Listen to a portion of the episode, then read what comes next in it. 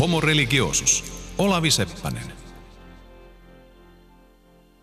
Muuan varhaiskristillinen kirjoittaja tehtaili aikoinaan tekstin, joka päätyi raamatun uuteen testamenttiin otsikolla ensimmäinen Johanneksen kirje.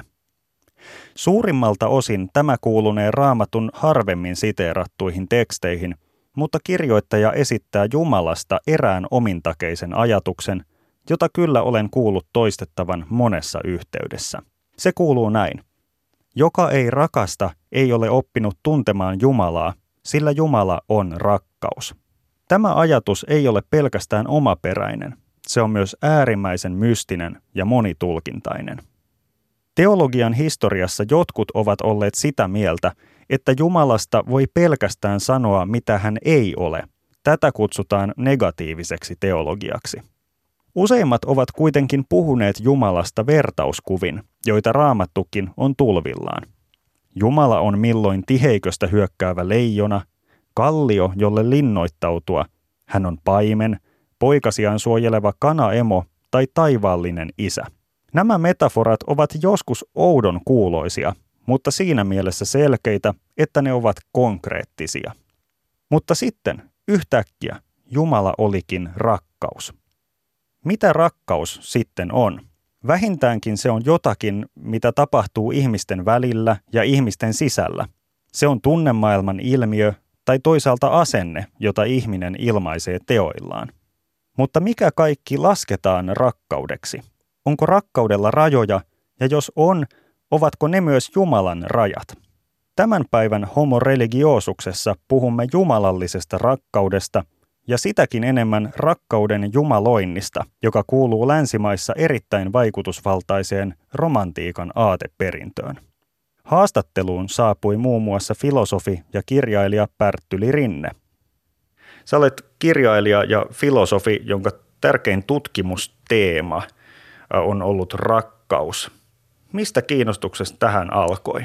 Mä luulen, että mua niin kun ehkä jostain myöhäis murrosiasta asti on vaivannut sellainen kysymys, että mikä niin kuin elämässä on tärkeää ja mitä oikeastaan pitäisi tehdä. Ja mä luulen, että sitten kun mä opiskelin tota teatterikorkeakoulussa dramaturgiaa, niin pikkuhiljaa tässä opiskeluaikoina, kun mietin tätä, näitä eksistentiaalisia kysymyksiä koskien just tätä maailmaan osallistumista – niin vähitellen mulle rupesi nousemaan sellainen ajatus, että oikeastaan kaikki mun elämän tärkeimmät, hienoimmat, kauneimmat asiat tavalla tai toisella tuntuu liittyvän rakkauteen jotenkin. Samanaikaisesti mulla oli semmoinen kokemus, että mä en kunnollisesti ymmärrä sitä, että mitä tämä rakkaus on, mistä siinä ilmiössä on kysymys, vaikka mulla olikin voimakas kokemus, että se on jollain tavalla tärkeää. Ja tietyllä tavoin sitten niin kuin ehkä se päätös keskittyä nimenomaan rakkauden filosofiaan, niin ö, tietyllä tavalla lukkiutui. Ö, mä tapasin vaimoni ja sitten me asuttiin Amsterdamissa yhdessä viimeistelemässä meidän teatterikorkeakoulun opinnäytetöitä ja siellä kypsy tällainen ajatus, että jos tämä rakkaus kerran on niin ö, tärkeää ö, itselle, ö, niin voisiko sitten omistautua sen asian ymmärtämiselle paremmin. Se tuntuu olevan myös niin kuin yleisesti merkityksellinen ää, teema, joka on monen, monessa paikassa jatkuvasti läsnä maailmassa monella, monilla eri inhimillisen toiminnan alueilla. Ja niinpä, niinpä sitten tavallaan yh, yh, yhteydessä tähän voimakkaaseen rakastumiseen vaimoon, niin, niin, niin syntyi tällainen päätös, että okei, että omistaudun sitten rakkauden filosofian kriittiselle kehittämiselle rakkaus ja rakkautta koskeva ajattelu on tietysti hirveän laaja alue. Ja jos sä vähän tarkemmin rajat, niin mihin aspekteihin siellä sä oot erityisesti kiinnittänyt huomiota? Joo, se rakkaus on, on toki valtavan, valtavan laaja. Siihen liittyy sekä temaattisia ulottuvuuksia paljon, että sitten tietenkin tieteen näkökulmasta tämmöisiä menetelmällisiä ulottuvuuksia. Me voidaan tutkia rakkautta monien eri tieteen lajien, tieteellisten lähestymistapojen kautta ja toki meidän elämissä on monenlaisia erilaisia rakkauksia tai tämmöisiä intohimoisen kiintymyksen kohteita. Mä itse on niin kuin tietyllä tavalla ehkä eniten kiinnostunut tämmöisestä rakkauden yleisestä käsitteellisestä mallintamisesta. Ja vielä erityisemmin niin voin sanoa olevani spesialisti filosofian historiassa. Mä väittelin Immanuel Kantin – rakkauskäsityksestä ja siitä nyt varmaan niin kuin tiedän sillä tavalla eniten ja voin sanoa olevan ikään kuin akateemisesti erityisasiantuntija, mutta, mutta mua kiinnostaa aina niin kuin tämä ilmiö yleensä erityisesti sen, siitä näkökulmasta, että miten me käsitteellistetään ää, rakkautta tai rakkauden eri lajeja suhteessa toisiinsa. Ja sitten mua kiinnostaa se, että jos me hyväksytään tietyt tieteellisen maailmankuvan perusoletukset ö, ymmärryksen tavoittelun lähtökohdiksi. Ö, esimerkiksi alkuräjähdysteoria tai darwinistinen ö, evoluutioteoria. Ja ajatellaan, että jo, jollakin tavalla nämä ikään kuin perustaustateoriat selittää sitä, että miten maailma kehkeytyy ja miten maailma tapahtuu, niin millä tavoin meidän tulisi ymmärtää rakkauden eri muotoja tämän kaltaisessa metafyysisessä viitekehyksessä? Tämäkin on hirveän laaja kysymys, mutta tämä on sellainen kysymys, josta mä oon nyt viime aikoina ruvennut olemaan yhä enemmän ja enemmän kiinnostunut. Näin siis Pärttyli Rinne – mutta palataan vielä hetkeksi toisenlaisen metafysiikan pariin, antiikkiin, jossa siis Johanneksen kirjeen kirjoittaja keksi niin tenhoavan tavan puhua Jumalasta. Tietystä sumuisuudestaan huolimatta, vai kenties sen takia, lause Jumala on rakkaus on kuulunut kristilliseen teologiaan alusta saakka. Aika pitkään se saikin elää vailla haastajia. Toinen päivän haastatteluvieraista teologian väitöskirjatutkija Sofia Holopainen aloitti avaamalla tämän painavan väitteen tulkintahistoriaa. Raamatussa tämä lause Jumala on rakkaus esiintyy ensimmäisessä Johanneksen kirjeessä luvussa 4 kahdessakin jakeessa, jakeessa 8 ja 16. Ja noissa molemmissa kohdissa lause Jumala on rakkaus esiintyy sellaisessa kontekstissa, jossa todetaan, että rakkaus on Jumalasta lähtöisin. Näissä kohdissa Jumalasta käytetään kreikan kielen sanaa akape.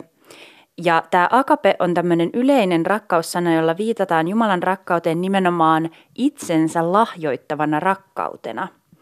Eli ajatellaan, että Jumala on lahjoittanut myös oman poikansa ja tämä Jumalan rakkaus ilmenee näin. Ja tässä ensimmäisessä Johanneksen kirjeessä Jumalan rakkaudesta sanotaan myös, että joka ei rakasta, ei tunne Jumalaa, sillä Jumala on rakkaus. Ajatellaan ikään kuin, että Jumalan rakkauden vaikutuksesta voi syntyä uusi ihminen. Paavalin mukaan Jumalan akapeet tuottaa ihmisen rakkauden lähimmäiseen, eli Jumalan rakkaus tuottaa sen, että ihminen voi rakastaa lähimmäistä. Ja siten Jumala ikään kuin rakastaa ihmisiä toisten ihmisten kautta, niiden ihmisten kautta, joissa Kristus elää, näin teologisesti sanottuna. Kristillisessä akaperakkauskäsityksessä uutta kreikkalaiseen filosofiaan verrattuna oli se, että ihmisiä kehotettiin rakastamaan myös vihollisiaan eikä ainoastaan niitä oman lähipiirin henkilöitä. Koska ajateltiin, että samalla tavalla kun Jumala rakastaa ihmistä – myös ihminen voi rakastaa sellaisia, jotka eivät ole omassa lähipiirissä. Tavallaan tämä Jumalan akaperakkaus tulkittiin myös Jumalan suvereeniuden osoitukseksi. Eli Jumala voi rakastaa ketä tahansa riippumatta siitä kohteen arvosta. Jumala siis ö, kykenee aina rakastamaan ikään kuin. Paavali sekä myöhemmin 1900-luvulla kristillinen teologi äh, Anders Nygren on nimittänyt akapen rakkaudeksi, joka on luonteeltaan spontaania ja motivoimatonta, joka ei perustu kohteen ansioon eikä siihen, että se, joka rakastaa, toteaisi rakkauden kohteessa jonkin arvon, mutta sen sijaan akape tekee kohteestaan arvokkaan. Homo religiosus. Olavi Seppänen. Noin 1700 vuotta Johanneksen kirjeiden jälkeen länsimaissa kehkeytyi aatesuuntaus, jota kutsutaan romantiikaksi. Tarkemmin sitä voisi sanoa tietynlaisten taide- ja ihmiskäsitysten kokonaisuudeksi, jossa suureen arvoon nousi ihmisen yksityinen maailma ja hänen tunteensa. Muun muassa rakkaus oli romantikoista valtavan kiehtovaa. Tästä muistuttaa jo sekin, että romantiikka tarkoittaa meillä arkikielessä tietynlaisia rakkauden osoituksia, vaikka aatehistoriassa siihen kuuluu paljon muutakin. Romantiikan aikana älyköt ja taiteilijat rupesivat kääntämään toisin päin vanhan ajatuksen, että Jumala on rakkaus. Yhtäkkiä rakkaus olikin Jumala. Rationaalisuutta ja turhien oletusten karsimista painottanut valistusfilosofia pohjusti tätä kehitystä 1700-luvulla.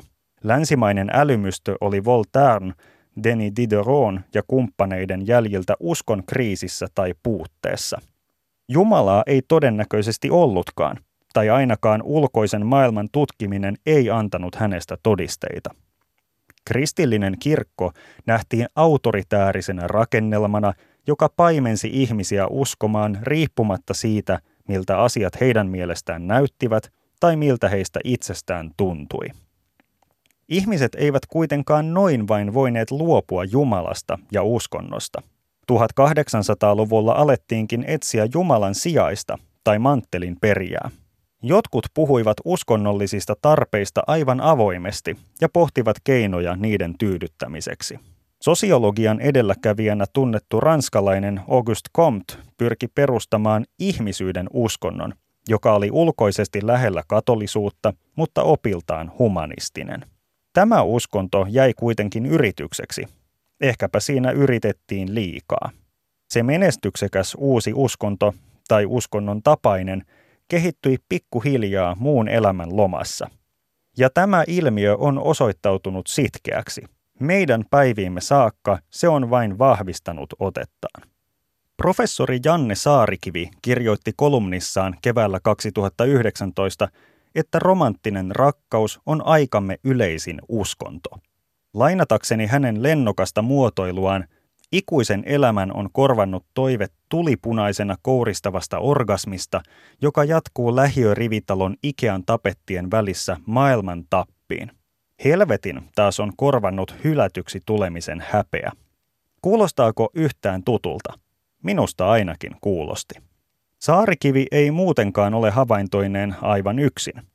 Maapallon toisella puolella, Australiassa, uskontotieteilijä Sarah Ballstrup on tehnyt peräti tutkielman siitä, kuinka niin sanottu romanttinen rakkausmyytti on saanut uskonnollista merkitystä modernina aikana länsimaissa – se todella on tehnyt rakkaudesta Jumalan. Mutta pysähdytään heti hetkeksi ja selvitetään, mitä oikeastaan tarkoittaa romanttinen rakkausmyytti. Myyttejä ajatellaan usein kertomuksina tai kertomuksista saatavina ajattelumalleina. Yhdestä myytistä on yleensä monia versioita – mutta eräs romanttisen rakkauden tunnetuimmista kirjallisista kuvauksista on kuitenkin Gustave Flaubertin romaani Madame Bovary vuodelta 1857. Päähenkilö on avioliittoonsa pettynyt lääkärin vaimo, joka pakenee tyhjyyden tunnettaan rakkaushaaveisiin ja sivusuhteisiin. Hänen elämässään rakkauden kokemus vie tietoisuuden uudelle tasolle ja saa maailman näyttäytymään aivan erilaisessa valossa. Rouva Bovary uskoo, että rakkauden on tultava dramaattisesti kuin salama kirkkaalta taivaalta tai pyörremyrsky, joka riistää ihmiseltä tahdon voiman ja kääntää hänen elämänsä päälaelleen. Tällainen rakkauskäsitys on romanttisen myytin ydinainesta. Madame Bovary edustaa osittain ironistakin suhtautumista romantiikkaan, mutta monissa muissa kirjoissa ja varsinkin elokuvissa maaginen ja mieletön rakastuminen on saanut selkeästi positiivisen roolin. Kyseessä on valaistumiskokemus, joka tuo muuten niin valjuun elontiehen uhkeita värejä.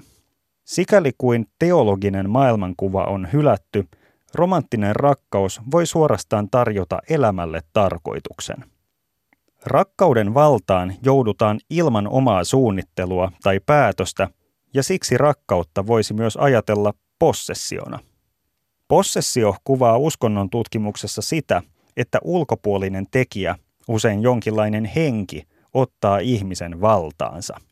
Suomalaisittain voisi sanoa, että ihminen on haltioitunut. Tai toisaalta esimerkiksi riivattu.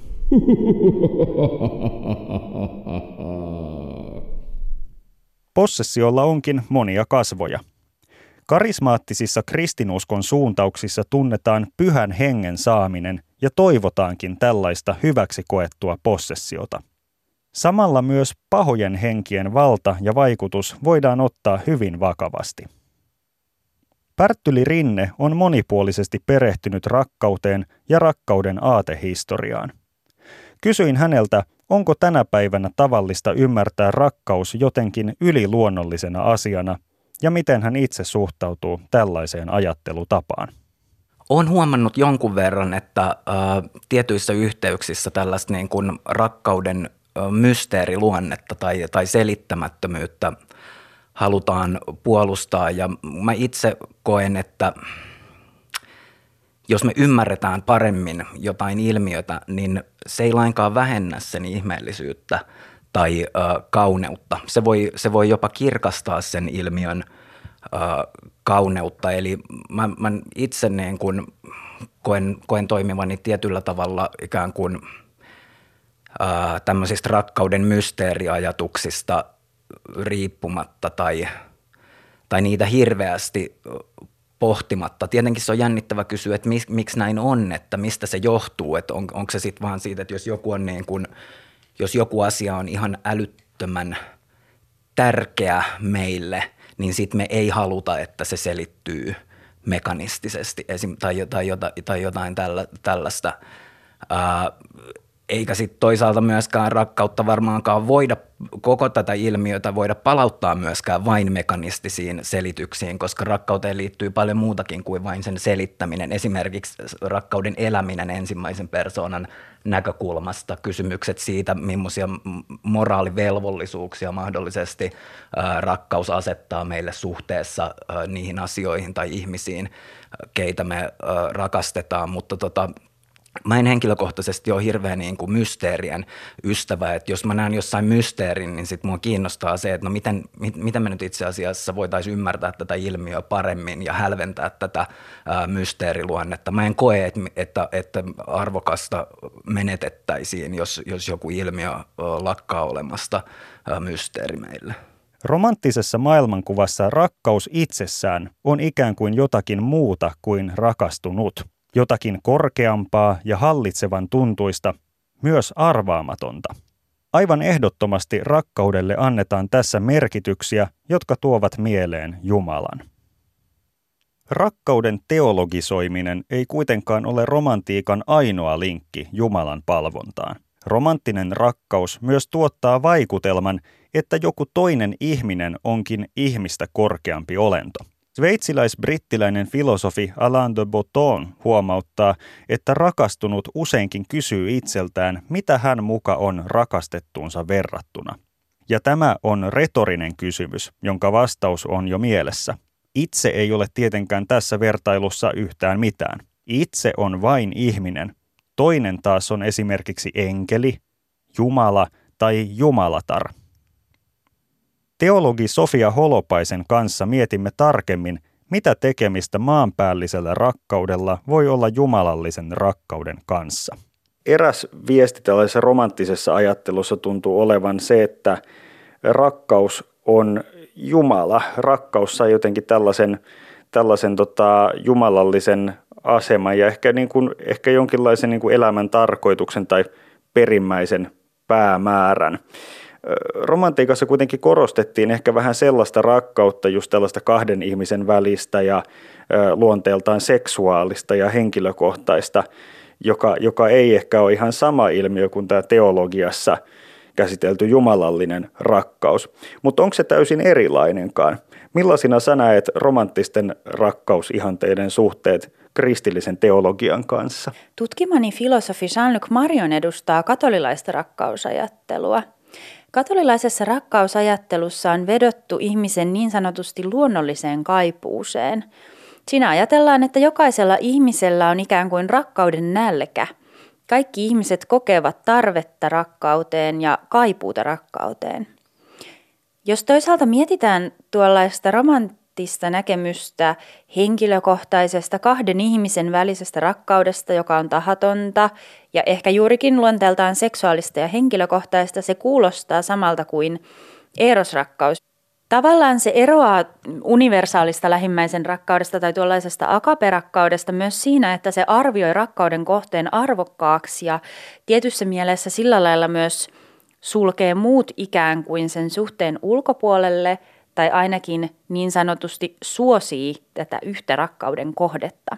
Toisaalta erosrakkaus mahdollistaa ehkä paremmin toisen ihmisen ainutkertaisuuden – näkemisen, ainutlaatuisuuden ja eräänlaisen intiimiyden, kun taas akaperakkaus on mahdollista myös toisilleen tuntemattomien henkilöiden välillä. Nykreenin, josta olen puhunut jo aiemmin, tämmöinen 1900-luvun kristillinen ajattelija, hänen mukaansa erosrakkaus etsii vain omaa onnea, mutta toisaalta voidaan kyllä miettiä tällaista romantiikan viestiä, että vaikka toisaalta ajatellaan, että ihminen etsii omaa onneaan, niin voidaan myös miettiä, että valitsevatko ihmiset kuitenkin toisaalta mieluummin onnettoman erosrakkauden kuin onnellisen elämän ilman rakastettua. Tämä on myös pohdinta, jonka C.S. Lewis on esittänyt. Jos asiaa alkaa pohtia, niin voisi ehkä ajatella, että jumalallista rakkautta lahjarakkautena ja niin sanotusti tällaista ihmisten välistä rakkautta, joka mielletään usein tarverakkaudeksi voisi verrata siten, että kuitenkin jonkinlainen itsen antaminen liittyy noihin rakkaussuhteisiin. Homo religiosus. Olavi Seppänen. Jos romantiikan rakkausmyytti muovailtiinkin kirjallisuudessa, niin suurimmat yleisönsä se on tavoittanut elokuvien kautta 1900-luvulta alkaen. Osaltaan sitä levittivät tietysti myös rock- ja pop-laulut, joissa rakastettu saa saman aseman kuin Jumala gospelissa. Elokuvamaailman romanttiset komediat edustavat myytin optimistista tulkintaa. Romanttisen kokemuksen kautta ihminen voi todella valaistua, ja tämä on mahdollista kenelle tahansa. Sarah Ballstrupin mukaan romanttinen rakkaus tulee vahvasti liitetyksi ideaan perimmäisestä totuudesta – sillä ei ikään kuin ole mitään epäilyttäviä tai käänteisiä puolia. Tämä on tärkeä ero Madame Bovaryin kaltaisiin skeptisempiin kertomuksiin nähden. Elokuvien kautta monet romantiikan uskontoominaisuudet näyttäytyvät varsin räikeinä. Romanttisella rakkaudella on esimerkiksi omat Mekkansa ja Jerusaleminsa, tietenkin Pariisi ja New York. Rakastan sinua on puolestaan uskon tunnustus, pyhä lause – sitä ei saa sanoa muuten kuin aivan tosissaan. Joskus elokuvien henkilötkin varovat näitä sanoja niin paljon, että käyttävät kiertoilmaisuja. En halua menettää sinua. Olet minulle hyvin tärkeä. Pidän sinusta paljon. Samoin raamatussakin Jumalan nimi, Jahve, on kierretty sanalla Herra, ja muinaiset suomalaiset puhuivat karhusta vaikkapa mesikämmenenä. Jotkin asiat ovat liian, no kerta kaikkiaan pyhiä sanottaviksi suoraan. Meidän kulttuurissamme pyhyyttä on määrittänyt romantiikka. Elokuvissa tärkeintä on kuitenkin ehkä se, kuinka ne ovat opettaneet massoja soveltamaan romanttista myyttiä omaan elämäänsä. Lukuisat kertomukset, joissa eri taustoista tulevien ihmisten rakkauksia kuvataan samalla kaavalla, vahvistavat kukin osaltaan tätä sanomaa. Rakkaus on kaikkien osa – ja rakkauden voima on samanlainen kaikkia kohtaan. Elokuvista oppii, miltä rakastuminen näyttää ja miten siihen tulee suhtautua. Niistä oppii myös, miten rakkaus vaikuttaa elämään. Rakkausmyytti onkin ihmiselämään merkitystä luova rakenne, joka syntyi yhdessä modernin romaanin kanssa ja vahvistui elokuvien aikakaudella. Sosiologi Anthony Giddens on jopa sanonut, että nimenomaan romanttinen rakkaus toi yksilölle mahdollisuuden pitää omaa elämäänsä kertomuksena. Jos perinteiset uskonnot, kuten vaikka juutalaisuus, puhuivat ihmisestä osana valitun kansan pelastuskertomusta, niin romantiikka lähti pikemminkin luomaan yksilön omaa uskontoa. Tätä on havainnollistanut mainiosti Alain de Botton esseeteoksessaan Rakkauden koetus. Se on asia- ja kaunokirjallisuutta yhdistelevä kertomus eräästä nykyaikaisesta seurustelusuhteesta. Jo alusta lähtien minä-henkilö tukeutuu uskonnon ja magian sanastoon kuvatessaan rakastumista. Hän puhuu suorastaan messiaanisen odotuksen täyttymisestä siinä kohtaamisessa, josta uusi seurustelusuhde lähtee kehkeytymään. Itse suhdetta hän vertaa uskontoon, jonka hän ja uusi tyttöystävä yhdessä rakentavat, kaikki ne pienine myytteineen ja rituaaleineen. Danten jumalaisen näytelmän viimeisessä kirjassa tämä kirjailija kertoo, kuinka kauniin Beatricen kohtaaminen herätti hänessä mystisen autuuden ja hyvän tahtoisuuden tunteen. Hän koki kirjaimellisesti katsovansa Jumalaa ja rakastui tähän Beatriceen. Miten teologian piirissä on lähestytty tällaisia kokemuksia? Löytyykö sieltä sellaista ajatusta, että rakastuessaan ihminen kohtaa Jumalan? Tällaisiin kohtaamisiin voisi ehkä liittää Marionin käsiteparin idoli ja ikoni. Idoli ja ikoni ovat Marionin mukaan molemmat tapahtumia. Idoli-tyyppisessä tapahtumassa toisen ihmisen kohtaaminen tapahtuu ikään kuin omien toiveiden heijastumana. Jos esimerkiksi henkilö tapaa ihastuksensa, hän saattaa havaita tämän ainoastaan oman tunnetilansa kautta ja siten nähdä oikeastaan toisesta ainoastaan oman itsensä heijastuman. Marionin mukaan sen sijaan ikään kuin kypsempää rakkautta, joka kohdistuu aidosti toiseen ihmiseen, edustaa ikoni. Siinä säilyy tietty etäisyys rakastavan henkilön ja rakkauden kohteen välillä. Marionia edeltävä ajattelija Levinas yhdisti etiikkaan sellaisen ajatuksen, että toisen ihmisen kasvot asettavat minulle äärettömän eettisen velvoitteen ja toinen ihminen on siten aina ensisijainen. Marionin mukaan rakkaudessa nähdään tietty yksilöllinen ja ainutkertainen toinen. Toinen on siinä mielessä kuitenkin ääretön, että emme voi koskaan täysin päästä hänen päänsä sisään tai käsittää, miten hän näkee maailman. Ehkä sitten voisi sanoa, että jos kohtaa toisen ihmisen rakastettuna, tällainen kokemus voi muistuttaa kokemusta äärettömyydestä, joka on jollain lailla samanlaista kuin Jumalan äärettömyys. Vaikka kristillisessä perinteessä toki ajatellaan, että Jumala on Jumala myös samalla pysyy aina meidän maailmamme ulkopuolella äärettömänä. Juutalainen uskonto opetti ihmiset odottamaan Messiasta, Jumalan lähettämää täydellistä hallitsijaa. Kristinusko opetti taas näkemään Messiaan Jeesuksessa ja odottamaan tämän toista tulemista mutta romantiikka on opettanut meistä jokaisen odottamaan henkilökohtaista Messiastamme. Tämä on tärkeä ero vanhoihin uskontoihin verrattuna. Ei olekaan enää kyse siitä, että joku saapuu pelastamaan valittujen joukon tai Jumalan kansan, vaan joku tulee ja antaa juuri minun elämälleni täyttymyksen. Se joku ei oikeastaan edes saa merkitä täyttymystä kenellekään muulle. Tuo niin sanottu täyttymys vain ei useinkaan tule itsestään, vaan se pitää erikseen lunastaa. Pelkkä usko ei tee autuaaksi, tarvitaan myös tekoja. Tässä kohdassa romanttinen rakkausmyytti hyödyntää ikiaikaista narratiivista keinoa ja kannustaa meitä ryhtymään oman elämämme sankareiksi. Kirjallisuuden tutkija Joseph Campbell julkaisi vuonna 1949 kirjan Sankarin tuhannet kasvot, jossa hän teki tunnetuksi universaalin Sankarin matka kertomuskaavan.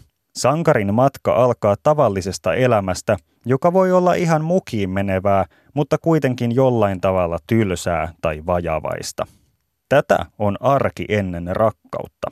Sitten sankarille tulee kutsu seikkailuun, jota romantiikassa vastaa mystinen äkkirakastuminen. Kutsu on valintatilanne. Lähteäkö tarjottuun seikkailuun? Ottaako selvää, mihin rakkaus vie? Tähän vaiheeseen kuuluu usein epäröintiä. Mitähän tästä muka voi tulla? Ei se kuitenkaan onnistu. Parempi vain antaa asian olla. Joskus sankari torjuu aluksi seikkailun mahdollisuuden. Mutta syystä tai toisesta hän lähtee sitten yrittämään, seuraamaan saamaansa kutsua. Matkallaan sankari kohtaa vastuksia. Romanttisessa myytissä ne voivat olla mitä vain. Rakastetun yhteystiedot voivat puuttua ja niitä voi olla vaikea saavuttaa. Rakastettu voi vaikuttaa välinpitämättömältä, mikä lannistaa sankaria. Pahinta lienee törmätä kilpakosioihin, ja luultavasti jos sellaisiin ei törmää, niin sankarin mielikuvitus kyllä loihtii niitä esiin. Sankari voi joutua kokemaan tuskaa, olla lähellä luovuttamista tai epäonnistumista, mutta sitten, kuin ihmeen kaupalla, no kyllähän me tiedämme, miten tämä homma menee. Ainakin kaunokirjallisuuden historiassa sellaista henkilön kasvua kohti rakastavana olemista on kuvattu usein siten, että henkilö ensin ikään kuin laskeutuu jonkinlaiseen maanalaiseen tilaan, jopa ehkä helvetinomaiseen tilaan.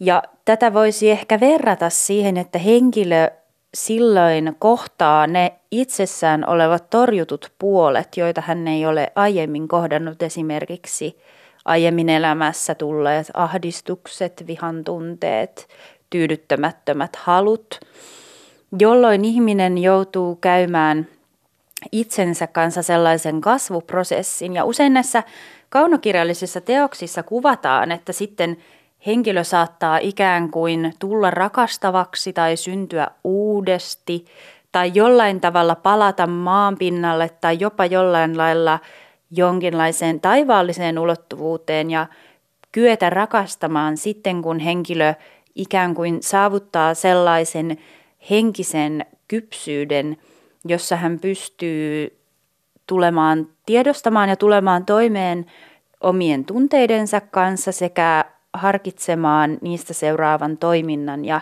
valitsemaan sen. Mä ajattelin, tota, kun puhut tuosta kirjallisuudesta ja tämmöisistä kertomuksista, jo, joissa niin kun ihminen ensin ikään kuin laskeutuu jonnekin alamaailmaan ja, ja sitten kohtaa erilaisia vaikeuksia ja nousee sieltä sitten tällaisena entistä ehompana ja, ja rakastavampana ihmisenä, niin se, sehän kuulostaa suorastaan se, sellaisilta – ikiaikaisilta kertomuskaavoilta kuin, kuin Sankarin matka tai, tai vaikka shamaanien käynnit Tuonelassa tai, tai jotakin tällaista. Tuleeko sinulle mieleen mitään niin kuin erityistä esimerkkiä jostakin tällaisesta tarinasta vaikka modernissa kirjallisuudessa?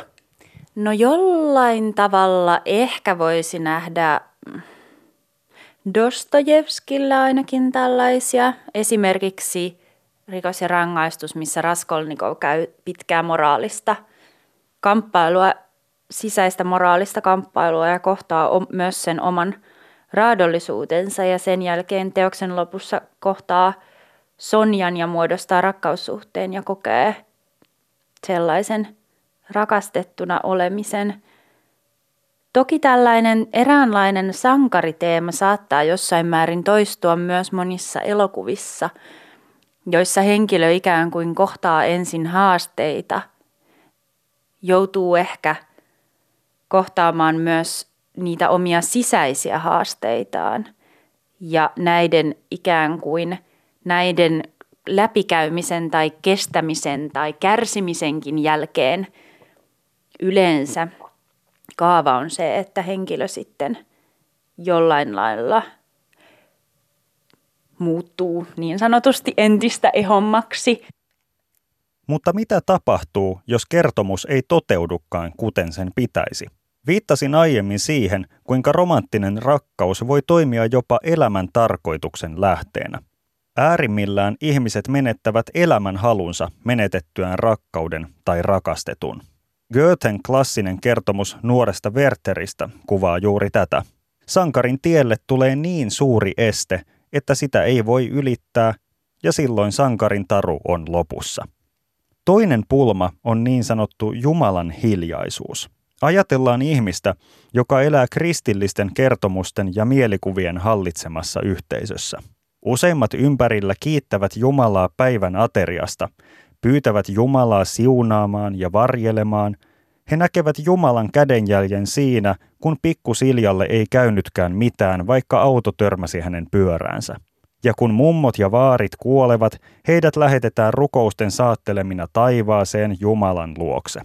Tässä yhteisössä on kuitenkin joku, joka ei oikein osaa eläytyä tuohon kaikkeen. Hän ei tunne osuvansa yksin Jumalan kanssa, eikä hän oikeastaan ole varma, onko Jumala edes todellinen. Hänen elämänsä ei ole suurta kertomusta, joten mitä se silloin voi olla? Romanttisessa kulttuurissa, kuten kristillisessäkin, on mahdollista kohdata tällainen Jumalan hiljaisuus. Tai lainataksemme sankarin matkan kuvaa, sitä saattaa olla ihminen, jonka postiluukusta ei tipahtele kutsuja seikkailuun. Valju arki vain jatkuu, eikä portaaleja myyttiseen todellisuuteen näy missään. Rakkaudessa osattomaksi jääminen voi romanttisessa elämänkatsomuksessa olla melkoinen katastrofi, johtuu se sitten omasta tai toisten viileydestä. Mutta mitä se merkitsee kristillisessä mielessä, jos Jumala kerran on rakkaus ja Jumalan tunteakseen täytyy rakastaa? Puhuin tästä Sofia Holopaisen kanssa. Se viittasit tuossa aiemmin siihen tämän tota Marionin ajatukseen, että, että tota, ihmisen oleminen on aina rakastettuna olemista ja että tämä rakastettuna oleminen lähtee niin kuin Jumalasta tai, tai se on jotenkin Jumalan aloitteellisuuden tulos. Mutta miten sitten taas tämä, että si, siis niin kuin ihmisen on oltava niin kuin rakastettu, mutta, mutta tota, mitenkäs ikään kuin rakastavana oleminen, jos me ajatellaan sitä siis ihmisen kykyä osoittaa rakkautta ympäristöönsä, niin, niin tota, onko teologinen tulkinta myöskin niin kuin se, että tämä kyky rakastaa tai rakastavana oleminen riippuu Jumalasta. Ja jos ihminen ei vaikka koe pystyvänsä rakkauteen, niin onko, onko tota, hän sitten jotenkin Jumalan ulottumattomissa. Äärimmäisenä esimerkkinä varmaan, varmaan tässä voi ajatella psykopaattisia ihmisiä, jo, joilla ei, ei ole niin kuin se, sellaista rakkauden kykyä, mitä me usein niin kuin ihmisiltä odotetaan. Niin, tämä on erittäin mielenkiintoinen kysymys, että mi- miten sitten ihmisellä voi olla sellainen tila, jossa ei tuntisi tarvetta tai kykyä rakastaa toisia – Ainakin Risto Saarinen on teoksessaan Oppirakkaudesta kirjoittanut sellaisen mallin, että ensin jokainen meistä on jonkin toiminnan kohteena ja vasta vähitellen meistä tulee persoonia ja yksilöitä. Eli rakkaus on ikään kuin sellainen lähtökohta, jonka jälkeen vasta tulee sellainen minä ja muut tyyppinen erottelu. Jos pohditaan, olisiko tuollainen henkilö Jumalan ulottumattomissa, niin ei varmaankaan ole. Jumalan rakkaudesta ainakin kristillisessä teologiassa ajatellaan, että se kohdistuu kaikkiin tasapuolisesti. Marion sanoisi, että vaikka jotakin ihmistä ei olisi vielä rakastettu, niin häntä tavallaan määrittää se, että hänessä on ainakin eräällä tavalla potentiaali tulla rakastetuksi. Marionin mukaan ihmisen olemisen ihminen voi tietää olevansa olemassa, mutta tällainen ikään kuin kylmä rationaalisuus ei vielä ole riittävä maailmankuvan kannalta. Vaikka ihminen tiedollisesti tietäisi olevansa olemassa, on tässä maailmankuvassa uhkana ilman sellaista rakkauden tai tunteen ulottuvuutta eräänlainen robottimainen maailmankuva, joka jää hieman ikään kuin kylmäksi. Marionin mukaan tässä on uhkana se, että ihminen alkaa kokea, kokea olemisensa ja elämänsä ikään kuin turhaksi, kun taas rakastettuna oleminen antaa ihmisen elämälle merkityksen.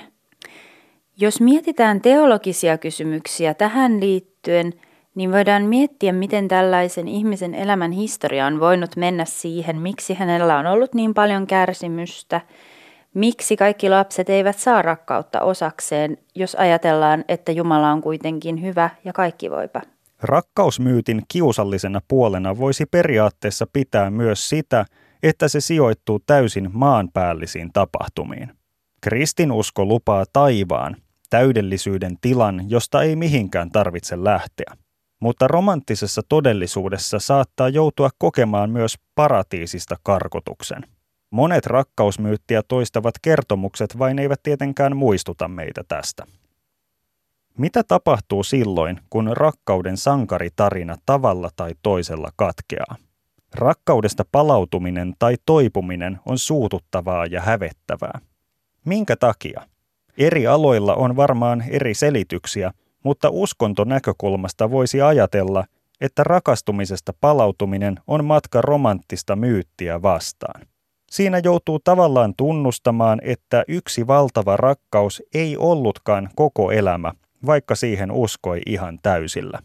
Ihminen tuntee ehkä häiritsevän ajatuksen, että onkin koko ajan ollut väärässä tai kiinnittänyt rakkauteen suhteettomasti merkityksiä. Jos romantiikka on luonut rakkauden ympärille eräänlaisen henkilökohtaisen uskonnon, niin rakkauden päättyminen voi vastata uskon kriisiä tai äärimmillään jopa maailmankuvan murenemista.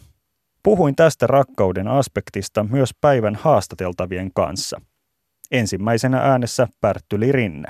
Uskonnosta tai aatteesta luopuminen on usein iso kriisi ihmisen elämässä. Öö, luetko sä, että rakkaussuhteen päättymistä voisi jotenkin verrata tällaiseen tapahtumaan? Mä uskon, että voi ja kiinnostavasti tuntuu myös siltä, että mä arvelen, että ne saattaa olla psykologisesti ja, ja neuraalisesti itse asiassa samankaltaisia tapahtumia. Tulee mieleen amerikkalaisten psykologien tekemät tutkimukset, jotka koski sitä, että miten ihmisen suhde omiin vanhempiinsa korreloi voimakkaasti sen kanssa, että minkälainen suhde hänellä on Jumalaan. Eli jos, jos ihmisillä on ollut rakastavat vanhemmat, niin he kokee Jumalan olevan rakastava. Jos ankarat vanhemmat, niin Jumala koetaan myös ankaraksi. Ja Toisaalta sitten jos ajatellaan, että näitä erilaisia kiintymyssuhteita, kuten vaikka niin kuin kiintymyssuhdetta Jumalaan tai, tai kiintymyssuhdetta johonkin uskonnolliseen yhteisöön, välittää neuraaliselta perustaltaan samankaltaiset evolutiiviset mekanismit kuin vaikkapa tätä kiintymystä suhteessa omiin lapsiin tai, tai, tai omiin van, vanhempiin. Niin kuin ne nyt se perusteella, mitä me tiedetään tästä rakkauden aivokemiasta, niin näyttää, että, että tota, tämmöinen uskonnollinen rak, rakkaus ja ää, esimerkiksi sitten äidin rakkaus, niin ne aktivoi hyvin samantyyppisiä aivoalueita ää, keskenään. Niin silloin voidaan olettaa, että tota, myös tämmöisen suhteen murtuminen tai katkeaminen voi olla myös psykologisesti saman, samantyyppinen kokemus. Ainakin filosofi Lauri Rauhala on kirjoittanut rakkaudesta merkityssuhteena, joka muokkaa ihmisen maailmankuvaa.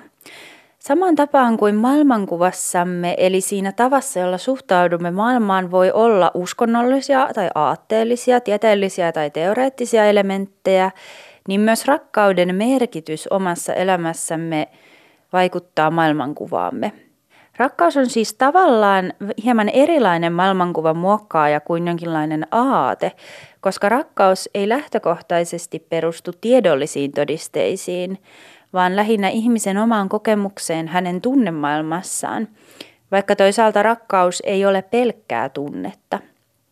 Ehkä voisin sanoa, että vaikka uskonnosta tai aatteesta luopumiseen voi liittyä kokemus siitä, että on ikään kuin ollut väärässä, ehkä tämä kokemus ei rakkauden tai rakkaus, nimenomaan rakkaus suhteen päättymiseen liity yhtä voimakkaasti, koska rakkaudessa on yleensä kyse tunteesta, joka on toteutunut tietyssä tilanteessa ja ainakin siinä toteutuessaan se on tunnettu voimakkaasti ja se ikään kuin riittää – Rakkaussuhteeseen liittyy siten aina eräänlainen intiimyys ja ainutkertaisuus, kun taas uskontoon tai aatteeseen liittyy enemmänkin universaalius, jossa toiset ihmiset ovat ikään kuin kollektiivinen osa aatetta. Rakkaussuhteessa sen sijaan toinen nähdään erityisenä siinä tilanteessa ja ainutkertaisena. Jotkin tilannetekijät voivat tietysti muokata sitä, että Rakkaussuhde jossain yksilön elämänhistorian hetkessä on voinut olla juuri sillä ajan hetkellä sopiva, vaikka se olisi myöhemmin päättynyt. Voimakkaampi pettymys voi liittyä tiedollisesti aatteesta tai uskonnosta luopumiseen, koska siitä voi tulla enemmän sellainen olo, että kyse on universaaleista faktoista ja on arvioinut niin sanotusti tilanteen väärin. Toisaalta sekä rakkaussuhde että uskontoon tai aatteeseen sitoutuminen voivat olla isoja osia ihmisen sosiaalisessa identiteetissä, ja niistä luopuminen voi muuttaa myös henkilön sosiaalista piiriä tai ainakin henkilön omaa kokemusta siitä, mihin ryhmiin hän katsoo kuuluvansa ja ketkä ovat hänen kanssaan samankaltaisia – Sekulaarin maailmamme romanttinen uskonto on elänyt jo parisataa vuotisen elämän, jonka varrelle mahtuu kaikenlaista. Kuten useimmat uskonnot modernina aikana, on se joutunut kohtaamaan myös epäilyä ja kritiikkiä. Nämä kumpuavat monenlaisista lähteistä. Ensinnäkin, kun romanttista rakkauden myyttiä eletään todeksi, asiat eivät useinkaan etene ruusuisimmalla mahdollisella tavalla – Janne Saarikivikin kirjoitti kolumniinsa romantiikan uskomuksista laitettuaan niin sanotusti lusikat jakoon. Toinen aihepiiriä hiljattain mediassa kommentoinut suomalainen toimittaja Paula Tiessalo oli sitä mieltä, että romanttinen rakkaus on nostettu kulttuurissamme liian korkealle jalustalle. Kansainvälisillä kentillä Alain de Botton on pitänyt romantiikan kritiikkiä yhtenä pääteemoistaan – koska hänestä romantiikka saa ihmiset odottamaan itseltään ja toisiltaan täydellisyyttä, tietenkin turhaan. Ja toki varhaisetkin romanttisen rakkauden kuvaajat, kuten Goethe ja Flaubert, osasivat nähdä tunnekuohujen ilosanomassa myös pimeän puolen. Vaikka rakkauteen kuuluvia tunneelämyksiä on varmaan esiintynyt aina, romanttinen rakkausmyytti on kuitenkin historiallisten olosuhteiden tuotetta – samoin kuin eksistentiaalinen heittäytyminen tämän myytin varaan. Me kaikki elämme jo hyvin toisenlaisessa maailmassa kuin 1800-luvun suuret kirjailijat ja heidän aikalaislukijansa. Mahdollisia rakastettavia saatamme plärätä esiin älypuhelimen sovelluksesta. Kymmeniä, satoja, tuhansia kasvoja, kaikki tavoitettavissa. Romanttiselle kertomukselle olennaisen yllättävän kohtaamisen arvo kenties muuttuu. Entäpä rakkauden mystisyys ja tuonpuoleisuus? Aivokemiaahan se lopulta on, eikö totta? Kun opimme paremmin manipuloimaan aivojamme, ehkäpä rupeamme tuottamaan rakkauttakin pillereillä, sähköimpulseilla tai neurokirurgialla. Silloin pitää vain päättää, ketä ja miten haluaisi rakastaa. Mutta eikö romanttinen ihanne mennytkin juuri päinvastoin, että rakkaus tulee omia aikojaan? Myös Pärttyli Rinteeltä ja Sofia Holopaiselta kyselin vielä, onko rakkauden mystifioiminen ja palvominen jotenkin vaarassa laantua meidän aikanamme. Muuttuuko maailma jo siihen malliin, että romantiikka putoaa kelkasta? Tai ovatko ihmiset muuten vain menettämässä uskoaan siihen, kuten mainituille julkisille keskustelijoille näyttäisi käyneen? Maailmahan on tietyllä tapaa ei-ideaali ja me jatkuvasti törmätään, jos ajatellaan niin kuin omia haavekuviamme, oli ne sitten romanttiseen rakkauteen liittyviä tai, tai mitä tahansa, niin me usein, usein niin kuin kohtaamme niin kuin tietyllä tavalla maailman vastarinnan tai, tai resistanssin suhteessa näihin omiin, omiin haamekuviimme. Ja tämä, tämä varmasti koskee myös näitä tota, romanttisen rakkauden sulautumisideaaleja – muodostamme yhden persoonan, yhden tajun, tajunnan. Tämän kaltainen ideaali on, on tietyllä tavalla ehkä psykologisesti niin kuin myös epä, epäterve.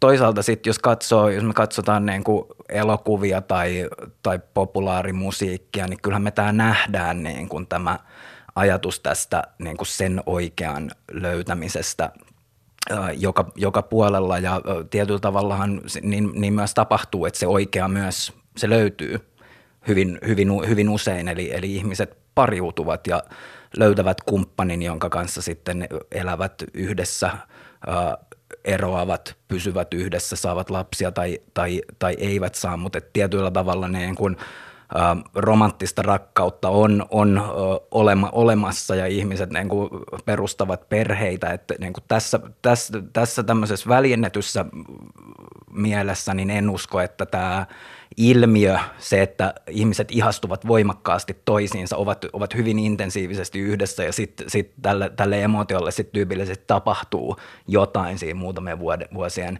jälkeen se, se, se loppuu tai se muuttaa muotoaan ja silloin usein myös määrittyy se, että mitä sille suhteelle sitten tapahtuu. Mä en usko, että tämä on katoamassa mihinkään, mutta epäilemättä sitten voin yhtyä siihen niin kuin toiveeseen, että tällaisia niin kuin näitä sulautumisideaaleja tai, tai tätä romanttisen rakkauden palvontaa, niin voi, voitaisiin vähentää, erityisesti jos se tapahtuu sen kustannuksella, että, että me emme sitten – ollessamme ikään kuin absorboituneina tai täysin imeytyneinä tähän niin kuin omaan romanttiseen rakkauteemme, että emme sitten huomioi rakkauden mahdollisuuksia sen ulkopuolella. Ja tarkoitan nyt rakkautta toisenlaisessa mielessä nimenomaan hyvän tahtoisuutena tai välittämisenä tai tämmöisenä niin kuin, ää, empatiakyvyn kriittisenä kultivoimisena tai, tai, tai tällaisena, että et sikäli kun tämä romanttisen rakkauden sulautumisideaali ää, estää meitä ää, kypsymästä rakkaudessa tulemasta viisaammiksi sen suhteen, että miten, miten me voitaisiin suhtautua toisiin ihmisiin ja maailmaan ympärillämme yleisesti rakastavasti, niin, niin varmastikin olisi toivottavaa, että tästä ideaalista luovuttaisiin tai sitä ainakin niin kuin liudennettaisiin. Jos me sitten ajatellaan niin kuin romantiikan ohella tämmöisiä niin kuin muita rakkauteen keskittyviä tai, tai rakkautta esiin nostavia – filosofioita ja aatesuuntauksia, niin minkälainen sitten niiden, niiden nykytilanne on tai tulevaisuuden näkymät? Mä muistelisin, että sulla oli jonkinlainen tällainen ajatus tuommoisessa yksityisessä podcastissa, jota mä kuuntelin, että, että tota, haluaisit kehittää tällaisia ää, rakkauden jonkinlaisia yhteisöllisiä ilmenemismuotoja tänä päivänä – ikään kuin, ikään kuin sekulaarissa kontekstissa, kun aikaisemmin nämä on liittyneet lähinnä uskontoihin. Joo, mä oon ainakin hyvin kiinnostunut niin kuin tällaisten kysymysten ajattelemisesta, että, että mitä, mitä voisi olla tämmöiset uskonnoista riippumattomat rakkauden yhteisölliset muodot.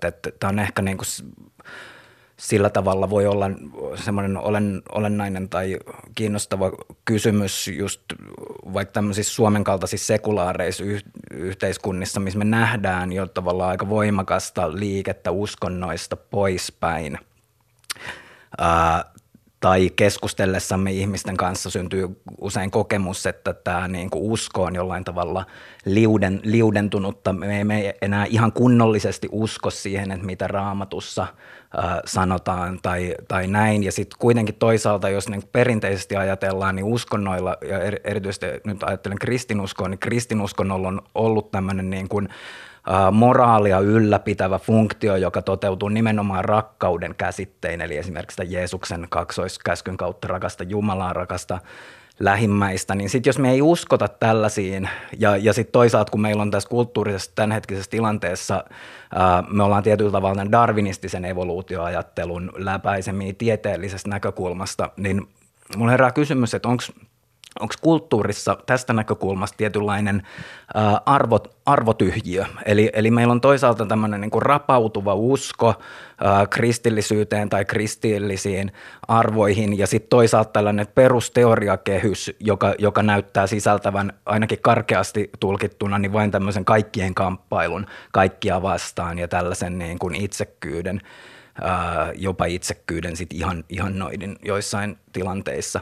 Niin jos tällainen tyhjiö on, niin musta voisi olla niin ihmiskunnalle myös aika hedelmällistä, että olisi olemassa sitten tällainen ikään kuin tieteellisen maailmankuvan kanssa yhtäpitävä ää, diskurssi, ää, jolla olisi kyky rakkauden käsitteiden kautta tavallaan täyttää ää, sitä, sitä paikkaa, ää, mikä uskonnoilla on, on aikaisemmin ollut. Ja mun, mun, mä uskon, että niin kun, tällainen tieteellisen maailmankuvan kanssa yhtäpitävä kriittinen rakkauden filosofia, joka pyrkii jäsentämään, käsitteellistämään ja samalla myös moraalisesti arvioimaan tätä rakkauden käsitettä ja ilmiötä, niin voisi olla semmoinen niin kuin hedelmällinen lähestymistapa suhteessa tähän kulttuuriseen pulmaan, sikäli kun tämä mun luonnostelema kulttuurinen pulma on olemassa. Rakkausilmiönä on aina ollut ihmisille jollain lailla mystinen ja sitä on myös spekuloitu, mistä tuo johtuu. Ja yksi ajatus siitä on ollut, että kun ihminen ensimmäisiä kertoja vauvana tai lapsena kokee rakkauden kokemuksia, hänellä ei ole kykyä sanoittaa ja siten jäsentää tuota kokemusta, joten aina jatkossakin, kun ihminen kokee rakkauden kokemuksia, hänellä muistuu tuollainen tietynlainen hämäryys, jonka hän on kokenut silloin ensimmäisen kerran, kun hän on kokenut jotakin rakkauden kaltaista. Ajattelen, että vaikka rakkauden erilaisia selittäviä tekijöitä tai syitä voidaan hahmottaa aivokemian avulla, niin varmaankin ihmisten kokemukseen rakkaudesta jää jonkinlainen niin sanotusti mystinen elementti. Vaikka esimerkiksi internetin kautta voi tavata paljon mahdollisia rakastettavia – ja henkilö itse voi kontrolloida näiden rakastettavien etsintää ja valintaa erilaisten treffipalveluiden ja sovellusten avulla, niin henkilö ei ehkä voi kuitenkaan valita, kuka herättää hänessä ihastumisen tai rakastumisen tunnetasolla. Voidaan toisaalta ajatella, että se, että on paljon valittavia vaihtoehtoja, sen voi tulkita kahdella tavalla – Siinä voi nähdä sellaisen uhan, että sitten kun on tullut valituksi, niin valinta onkin jollain lailla sattumanvarainen, mikä ehkä voisi toisaalta sitten ajaa turvautumaan sellaiseen kohtaloajatteluun, että on ikään kuin ollut jonkinlainen kohtalo tuossa valinnassa taustalla. Toisaalta voitaisiin ajatella, että se, että vaihtoehtoja on paljon, tavallaan jopa korostaa tietynlaista valinnan tekemistä ja siihen sitoutumista – sillä vaihtoehtojen määrä voi olla loputon, mutta jos valinta kohdistuu vain yhteen henkilöön, se korostuu. Voi olla, että rakkaus käsitteenä aletaan ymmärtää eri tavalla ja se muokkautuu varmasti kulttuurisesti. Voidaan esimerkiksi miettiä, onko, ovatko kaikki rakkauden, rakkauteen liitetyt asiat, kuten vaikka vieraiden rakastaminen enemmänkin biologisia vai kulttuurisia rakennelmia, joten varmasti kulttuuri ja sosiaalinen ympäristö muokkaa käsityksiämme rakkaudesta. Ajattelen kuitenkin, että vaikka rakkautta ilmiönä voitaisiin oppia selittämään paremmin, pysyy rakkaus yksilöllisenä inhimillisenä kokemuksena tietyssä mielessä aina mysteerinä – koska se mysteeri on toinen ihminen, joka on ainutkertainen ja ainutlaatuinen rakastettu. Homo religiosus. Olavi Seppänen.